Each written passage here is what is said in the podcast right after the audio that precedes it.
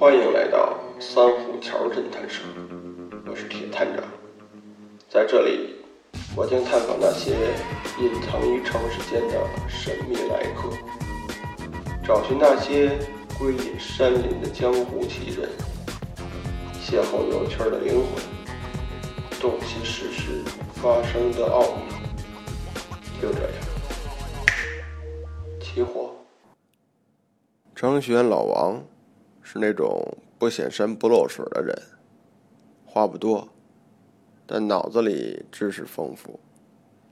他自己还有个节目叫做极客方式，里面讲的内容对于我来说几乎是外星文明。但是你认真想一想，我们现在使用的一切，正在进行的一切，有什么离得开程序员？所以这帮人真的很重要，但对于他们的现状，整日忙碌、加班、缺少睡眠，也挺为他们担忧的。来听听他们自己是怎么说的吧。其实对于程序员来说，给我们的社会的压力其实也很大。你比如现在网上对程序员经常会生病、加班，导致一些情绪上不稳定等等。还有这种行业上的限制，你比如对于年龄上的限制，而且前段时间还要出现了个手机壳的事儿，因为你跟我提了嘛，这个手机随着手机壳主题在变色。可以提一下，就是有一个互联网公司叫中国某安这个公司，啊啊啊、事情是这样，就是产品经理想根据用户的手机壳的颜色的变化来更换手机主题的颜色，啊、就这么一个一件事。产品经理想实现这么一个功能，程序员来说这个不能实现，技术不能实现，产品经理就说能不能实现那是你的事儿。程序员来说这个确实不能实现，产品经理就说如果不能实现那我就告诉总监去，结果他们就掐起来了。就这么一件事儿。这个很难实现吗？呃，这个我不太清楚技术啊，这要看你了。这个很难实现吗？这个实现是肯定能实现的。你像是锤子科技，他们之前有一款坚果手机，嗯、他们就能够实现这个功能。当然是他们指定了手机壳，那手机壳有一指定的芯片，你插上之后就可以实现更换成紫色、更换成红色这样。但是普通的所有的手机壳都跟手机壳的颜色来改变的话，这实现的难度是挺大的。你起码要根据摄像头监测到你这个颜色变化了，那这个它的运算量就要实时进行运算，那这个它的实现难度就目前来看的话是比较大。网上我看就有一些解决方案，可以挖掘用户的脑电波，他想的是什么颜色，我自动给你更换成什么样的颜色。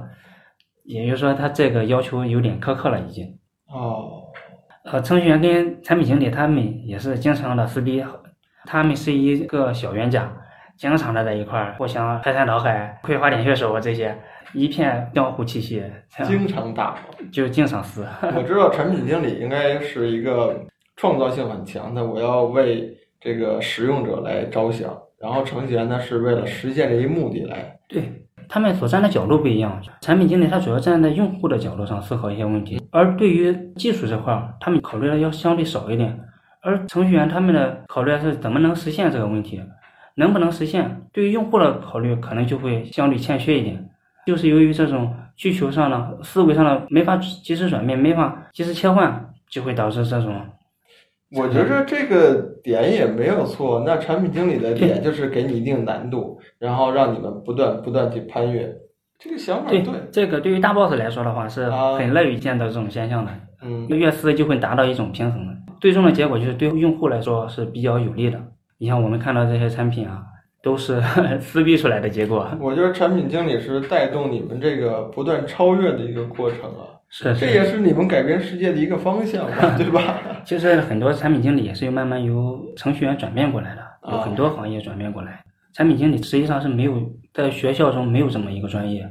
都是由各行各业转变成产品经理，站到了用户的角度思考这些问题。你像是微信的产品经理张小龙，张小龙，嗯，你像是乔布斯，他思考问题就是站在产品的角度上，包括他们之前实际上就是一些老牌黑客，他们之前都是程序员。慢慢转变成了产品经理，是这样。啊，我看过乔布斯的书，还看过一些电影。我感觉我印象中他是把一个程序员逼疯，是他出那个苹果最初界面的时候，他选了一个壁纸，是一个鲨鱼突破那个海岸那个那个。他说为了选那个壁纸，他让那个程序员做了有一万多张图，然后他们就都有程序员不干了，崩溃了。除了这些呢，呃，手机壳事件，我听说最近怎么着还闹这个年龄事件，因为年龄会有限制吗？年龄线也是有的，就是说总体来说的话，程序员还是有点偏吃青春饭，这个就是说程序员的话要求他们的工作强度是有点高的，最好是那种二十四到三十四左右，精力旺盛，然后呃对于加班熬夜这块可以承受，这样的一部分群体。就是说如果你有了孩子，孩子五六岁啊，很多工作中心放到了工作之外，对于工作上的呃很多实现啊，很多这些功能啊，很多这些业务可能就有所分心，反而是那种二十四到三十四岁左右，他们精力旺盛，加班文化可以承受，他们对于产品的产出是比较多的，是有这么一个现象。对我们来说有一个行话就是说，程序员就像是妓女，做的是青春饭，吃的是青春饭，并且大部分都是晚上来工作。你像很多产品上线也都是在晚上进行，悄无声息的把软件进行升级了。用户第二天打开之后就是展现的画面，也就是说他们是吃青春饭的，并且程序员和妓女也有自己的圈地，程序员的圈地就是叫做软件圈、软件园，妓女可能就是这种红灯区啦这些。哦，这个我这个当然也是那个程序员自黑了，就是如果你仔细说的话，可能程序员也没那么严重。你想成为这个行业的话，我也非常欢迎。我说的那么都是一些戏谑的话嘛。程序员也可以加入这个行业，挺好。但是我听说可能更严重，像他们黑的最严重的一句话就是什么起的比鸡要早，睡的比鸡要晚。对对对，我们程序员有个笑话嘛，就是说产品经理问程序员你这个功能什么时候能实现，今天都可以实现这个功能，程序员就说我下班就能实现。好的，产品经理就放心了。产品经理第二天再问这个功能实现了吗，我问还没有，为什么你不说下班就能实现吗，他们说我们还没下班呢。循环了是吧？对对，是这个样子。他加班情况是有点严重，对于那种普通的互联网界的话，那他们相对要好一些，就加班情况也比较少。那我觉得你要是这么说的话，这个程序员以后会会越来越少。现在流行的，咱不能说大家现在向往的是诗和远方，哪有时间天天停在电脑前面给你去加班？那很多人。或者说年轻人，或者说像我这样的人，我们可能会出去走一走，看一看世界。那我们觉得现有的这些东西，我们使用起来可能感觉会很方便了，或者说我们可能会脱离一个网络，脱一个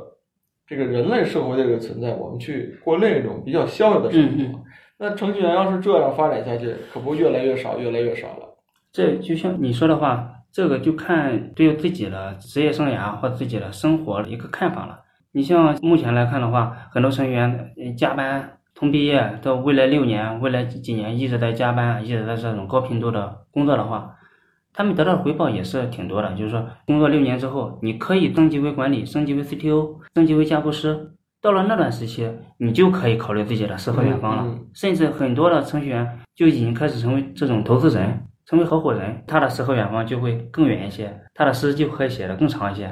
会有这个情况，但是像你说的，这个工作还要加班，耗费精力，还是一个青春饭。那就像那个笑话说的，就是人活着钱没了。另一种更痛苦的是钱在人没了，对对吧？所以现在可能有压力所在，大家可能会很焦虑，或者说因为生活压力啊，还有这种自杀事件的发生。对对，就像这个好像并不是一次两次了，是是，还有最早的那个公司里头接二连三的会从楼上跳跳跳楼事件。哎、呃，我跟你说、啊，这个像我之前那份工作，我可能对这个有一些了解，就是那些敢于说结束自己生命的人，咱不能说勇敢，就是他做这个决定之初，嗯，他要下很大的决心，他要。经历无数次的失败，到最后终于成功了，自己给自己结束了。嗯，这是一个无比痛苦或者说很艰难的一个抉择。但是我来看啊，从一个外人来看程序员，就是你们会经历这种过大的压力，不断不断推着你们，然后耗费体力啊，耗费精力。对，程序员的话，他们做了这些东西，呃，每实现一个功能都是有排期的，就是说你不光要实现这项功能，甚至如果你在一些大公司里，还会有这种办公室政治，还有一些这种互相之间的牵制，这样就像是去年嘛，呃。中国某星那家公司，那位三十四岁的成员，他就是这种办公室政治受到排挤，就像已经失势，他的力量已经没有那么大了吧？嗯，选择了这种跳楼，这这个的话就有点极端了。很多公司也没那么，在这家公司你失去自己的力量之后，你可以去换另一家公司嘛？这个就是想法有点太极端了，还是少，就是说，因为爆出来，因为它是一家大企业。爆出来一件事，但是也只有这么一件事，才成为一种热点。大部分程序员他也是相安无事的，不能把它这个看作一种呃跟生命有危险，没那么严重。嗯，对于我们这些外人来看啊，这个我们会很惋惜一条生命失去了。那对于你们程序员来说，就是跟我们之前叫战友，跟你们算是也算战友了。嗯、就是你们的战友突然间消失掉以后，你们会怎么看？你们会对你们现有的这份工作灰心吗？啊、呃，我我先声明一下哈，我接触的这些程序员没有这种跳楼，没有这种呃危及到生命安全的这种事件。但是呃，就是我刚才提到的，有位程序员同事，他之前接触过这样的事件，嗯，嗯就是他的一个顶头上司，连续加了十几天班了吧，周周一、周五、周一、周五，甚至九九六这种。哦、第二天上班的时候就突然晕倒了，休克，晕倒了，好像是低血糖这种。那时候是周五，已经加班到凌晨五点多了。然后周六周天休息了两天之后，周一再去上班，八点钟上班，领结都打好，提着包上班的时候又晕倒，哦，再抢救就没抢救过来，有这种事件，但是还是少。然后我那个程序员朋友，他在去找工作的时候就会问，你们公司的加班文化是怎么样的？就是他，呃，他开始面试的过程中都比较好，技术能能力啊、条件都达到了。等问这个问题的时候，得到的答复是我们这边一三五固定加班。二四六可以随意，你注意六也是随意的，但是你能够听出来的话，六也是要加班的，也也是这种九九六。我那位程序员朋友就说：“不好意思，我觉得我不适合你们公司。”有这么一件事。加班的文化现在也是你们选择工作也要重要考虑的一项。对, 对, 对，现在来看的话，像我现在可能年轻力壮点，我可能加班文化可以接受一点。如果那种成家立业了这种。想图一下安逸啊，我可能就是会去一些比较安逸的这种公司，做个管理，做个业务上的规划的，也就这样。那你们自身对于年龄这个门槛怎么看呢？年龄来看的话，我还是倾向于这种三十五岁之后就尽量能转管理就转管理，能做这种架构师，尽量就少写这种业务上的代码。因为业务上代码它是比较繁琐，很耗时，并且对自己的技术啊要求不是那么高。如果想成为高度的话，最好是多学，潜心研究一下技术，多做出一些这种开源的组件，能让同事啊或者是朋友能够用起来，能够从一些更高的高度上研究技术，这样的话会比较好一些。就纯粹研究技术，如果你是技术啊业务都要兼顾的话，是比较分一些心。啊，你的说法就是说，真是到了一定门槛之后，就把这个编程戒了，然后去做管理，也不算是这样，就就它也是有两条路，你可以做管理，纯粹的这种管理，我对技术一点我也不沾了，也可以是这种单纯研究技术，像一些那种大型公司，它是有研发部的，有专门研究开发这种组件，供那种程序员来进行使用这些组件。我单纯研究这种技术，解决一些某一些特定的问题，就像是这种高并发、分布式这种问题，我能做出一些架构出来。这种架构师在这方面的工作，也可以做这种很高深难度的技术，这种信息通信，我能把这个问题解决掉。也就是说，跟这具体的相关的业务不相关了。跟我来考虑啊，对于你们的工作这么久了以后，你们的经验可能是更宝贵一些。是是啊，我觉得。你们可以除了写代码做管理，那还会不会做一些可能更高深的来？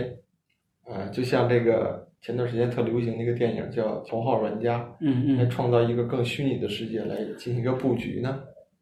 我觉得那也应该也是程序员来做的事情吧。对对，当然看程序员的经历啊，像很多我接触的一些程序员也在写一些自己的开源框架，呃，供其他朋友再再用起来。你像程序员他们有一个比较好的文化，就是说开源，你如果有能力，我就开发出一个东西出来供大家用。像这个 GitHub，GitHub GitHub 号称是程序员的同性交友社区。对，你们老喜欢自黑，就是同性交友啊，各方面。对，在在那上面就很多程序员的分享出来了一些比较好的开源组件，在那那里面实现出一些功能出来。也就是说，程序员你如果有能力的话，尽量把一些业务上了能够抽象出一种组件出来，这样会比较好一点，既能方便于大家对自己的能力有所提升。反正这个话题是有点意思啊，但是刚才你提到那一点，突然间点亮了我了。嗯，就是我特想问一下啊。这个程序员难道都是男的吗？啊，不一定。因为我接触的程序员，我没接触过女性程序员，我见到程序员都是男的，这点可能是我见的少啊。这这个实际上是偏见。这真的是偏见，真的真的是，说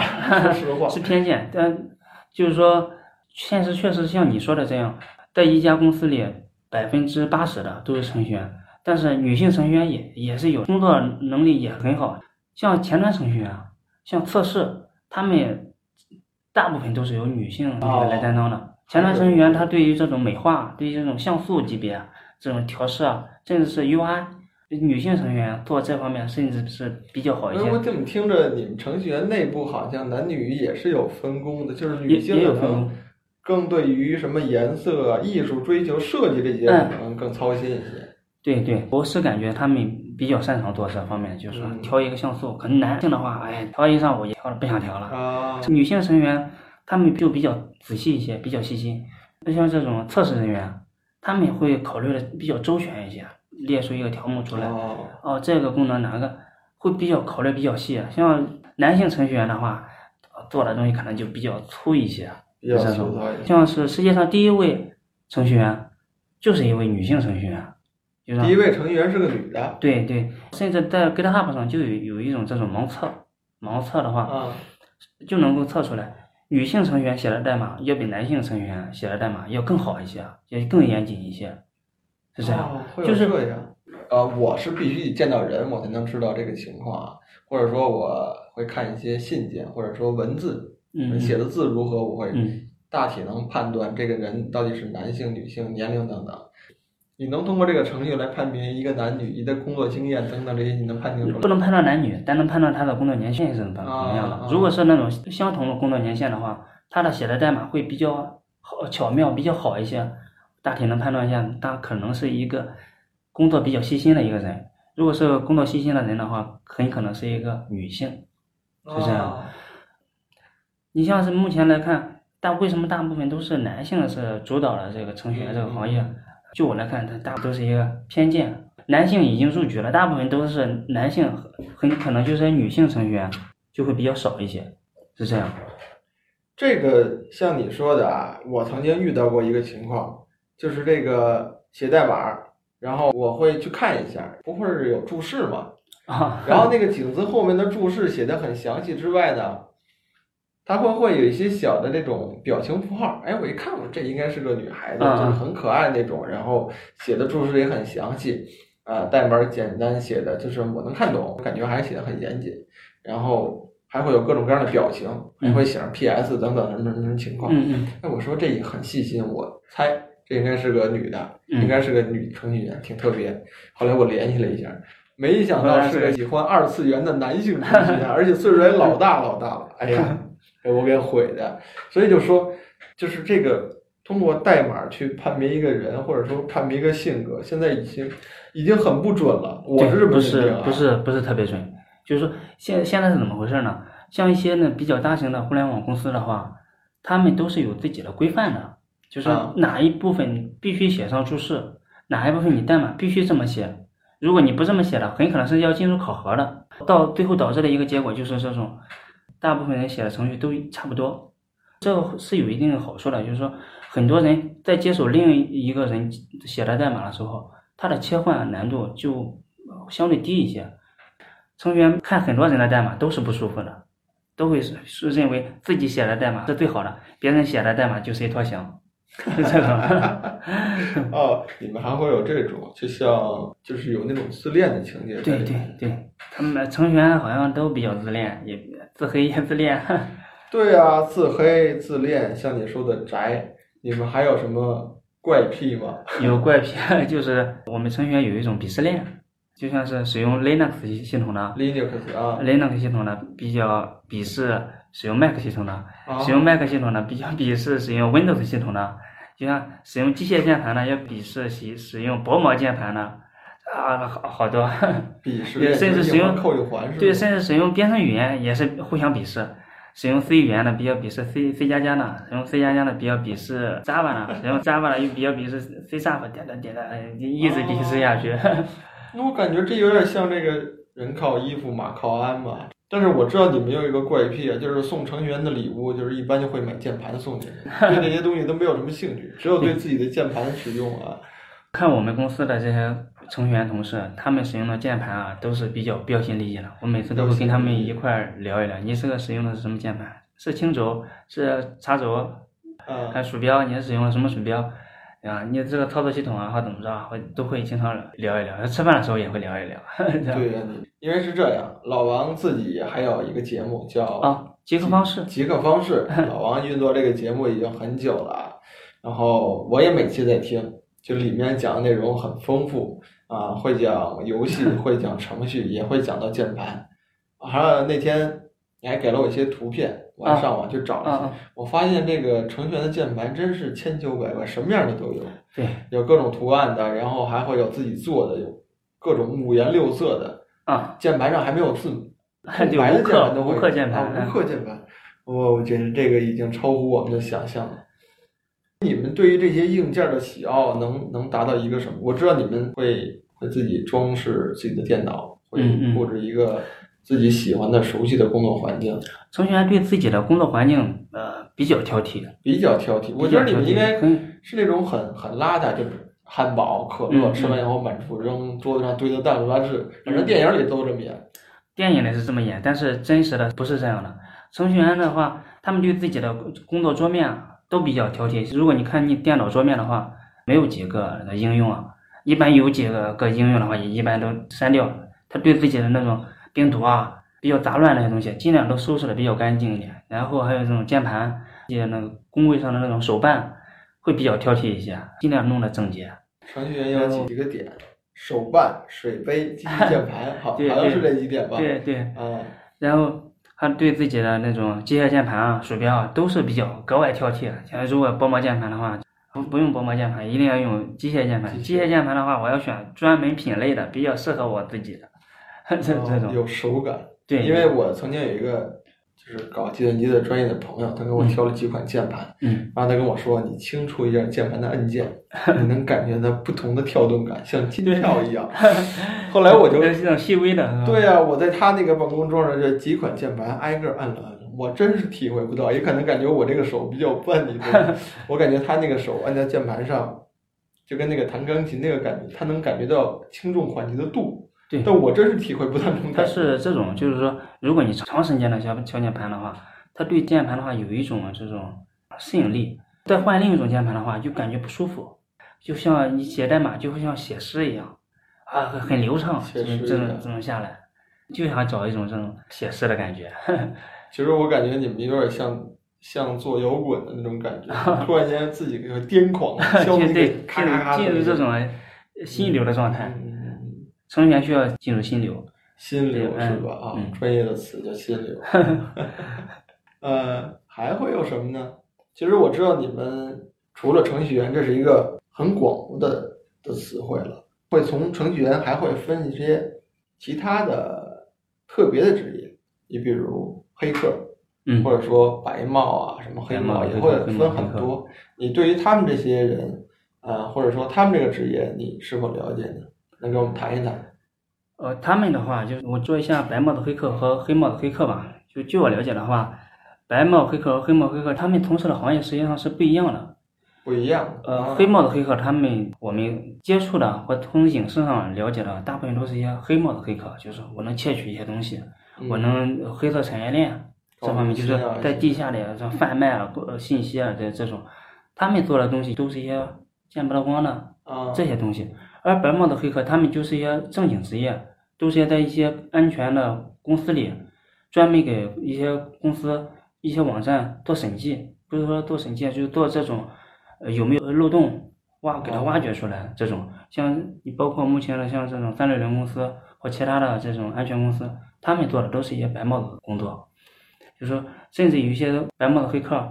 入侵到你的电脑之后，给你建一份文件，写一下你的这个电脑上，给你检测一下有一些哪些结果，呃，你如何做处理，就会得到一些比较安全的结果。这样他们也不说窃取一些信息，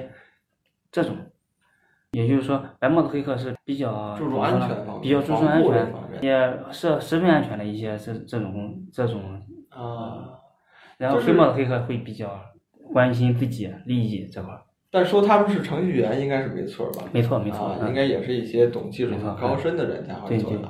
我觉得他们可能要比程序员这个级别要更高，就是技术可能更好一些，才会做到什么黑帽啊、白帽之类的这样人。呃，也不一定，就是说他们也是分专业的。他们在那个计算机这个专业的话，在大学里学的都是一些针对安全这块，然后像我们做这种程序这块，更更倾向于是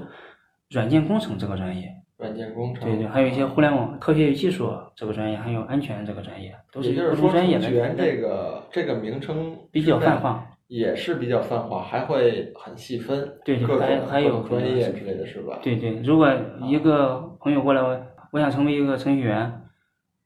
通常会把我问愣的，就问到你想成为一个什么样的程序员？我会再细分的问一下你这样，对你你擅长哪方面？你擅长逻辑，你擅长注重安全，你注重那 U I。你注重前端这块儿哦，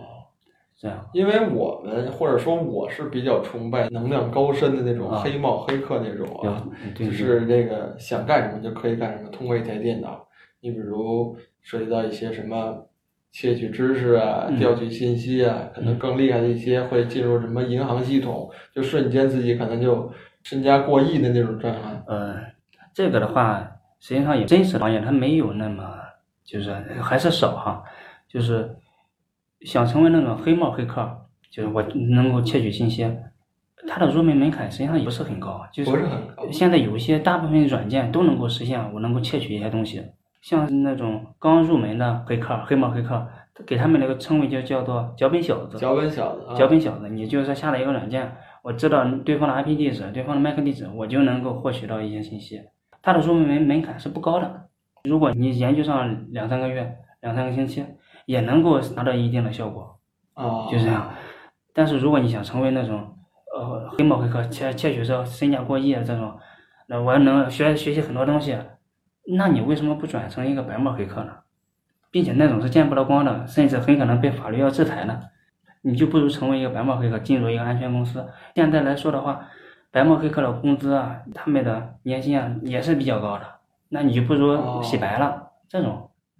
反正我清楚，这个做安全各方面的，这个每天就是那种西装革履的，然后做程序，然后做管理那种工作，其实也很高大上啊。是是，并不像大家所想那个程序员整天对在家里很宅啊，写个代码就过去那种人。是是，就像刚才说的那个黑帽黑客、白帽黑客，你如果提到那个黑客的话，最初的黑客实际上就是一部分程序员啊，嗯，就是 H R H A C K， 翻译过来叫黑客。国外对黑客的最初的印象实际上是资深程序员这么一个说法，后来慢慢的转变成这种专注于安全啊、专门窃窃取啊这部分的。哎，我觉着这个对于安全，对于特别是网络安全，不管是黑客、白客这个这些东西，嗯，我觉得老王可以有时间单独跟他们聊聊，因为现在这个网络安全或者说个人信息的这个安全、隐私啊、隐私啊等等的，其实很重要。其实有一些东西是我们这些人所不能了解的，但是我们可能正是这些被侵害者。对对，你们可能对这个安全、个人隐私这些可能日常可能更关注一些、更关心一些、更关心一些。有没有日常防护的简单的小知识可以给我们提一提，或者说让我们眼前一亮，就是你们都知道而我们完全不知道那些情况会有什么？呃，这个话题比较多哈，就可以简单的聊一下，就是说你的电脑上尽量的少装一些那种来路不明的软件，就是甚至一些那种诱导性的软件，你尽量的就是提高一下警惕，就是你如果装上一个东西，很可能是就有人不知鬼不觉的就把你的信息给拿走了。再一个就是即时杀毒，这还有一些就是说你的网络这块一定要 WiFi 密码啊这些要经常换一下。哦，定期得更换。对我来说的话，感觉一两年我也不可能，我也不换，是吧？不不再换这些东西。对，因为它一旦进入的话，就是你你跟黑客就处在一个局域网的环境下，他们拿到你的部分信息会比较容易一些。就像我之前做过一期节目，就是视频给大家，我当时做一个黑帽黑客，拿到你的信息，拿到你的用户名和密码，实际上是比较容易的。比较容易。对，对一些那种小白用户，神不知鬼不觉就拿到了，他们还不知道，这种情况就比较危险了。还有就是说，如果在那种咖啡店或者那种商场连那 WiFi， 尽量的不要连。哦，哎，我觉得这个就是危害性很大，就在于现在可能手机啊、电脑啊，可能已经离不开了。就这个东西，如果万一被窃取了，不管是里头银行账户也好，什么微信也好，就另一个它可能会涉及到一些隐私，就是你比如现在我对着笔记本，就这个摄像头可能正在拍录，而我实际上不知道这个情况发生。对，它那灯都不亮。嗯，对对对。而且我听说现在可能更高深的一个一个黑客技术，就是它可以定时或者说采用一种方式，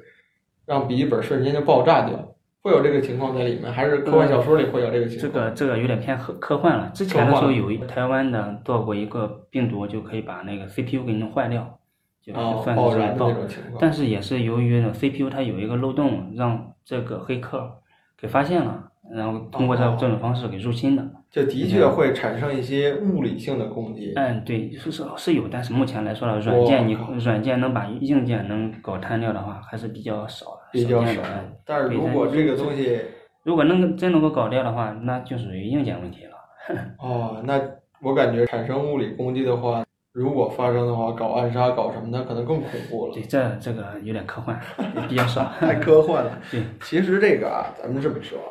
科幻这个东西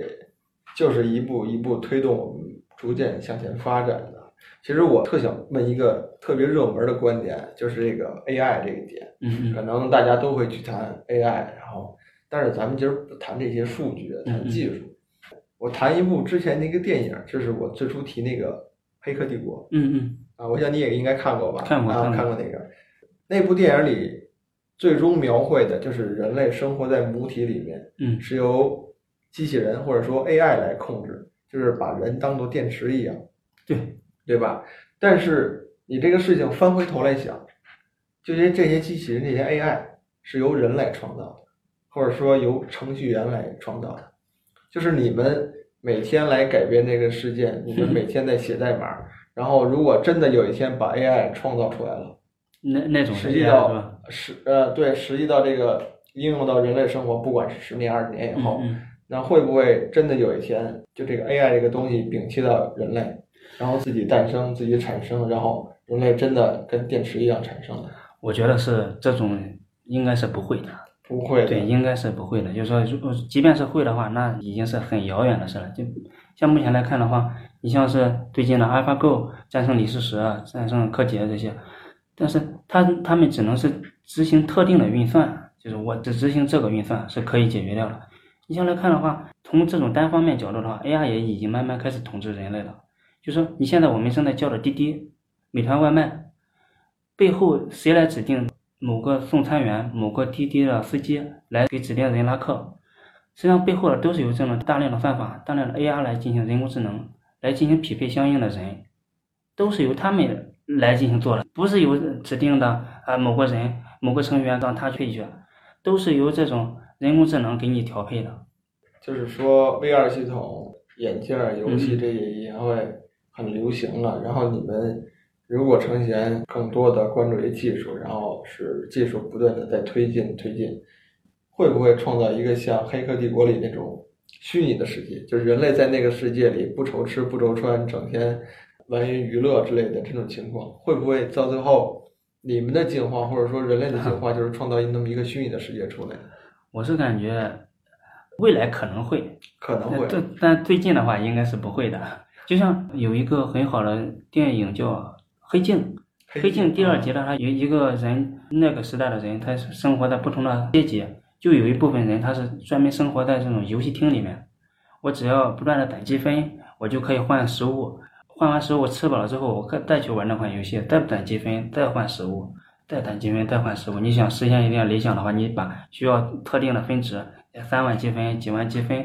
但是目前来看的话是不太可能实现，就我来说的话应该是不可能实现，目前是，并且人类还是想要当这个世界的主宰的，也会做各种各样的限制。你像是机器人的话，它有一个三大定律，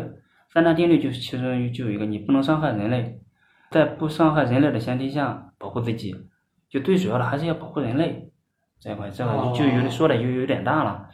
应该是不会。但是你像我这种。总会生活那种危机感的。我我每次看一些比较科幻的电影啊，或者前段时间那个《银翼杀手》啊之类的，我都会在考虑，到底会不会有一天真的 A I 把我们取代了，把我们生活在一个完全虚拟的世界当中去生活。嗯，就就我是作为一个程序员来说的话，应该是不会的。我还是比较乐观的，就是说未来可能会把我们的意识啊放在一个。存储器里面让我们意识继续的这种运行下去，但是让机器人来统治我们应该是不会发生，啊，就即便发生了，这个还是到回来了。那我们到最后也聊了一些比较畅想未来的这些东西啊，嗯嗯今天很高兴跟老王聊了这么多，哎、当然老王有空还会给我们聊一些更加实际应用的安全方面的个人隐私的情况。那接下来我们会收听更精彩的节目。好，好嘞，谢谢。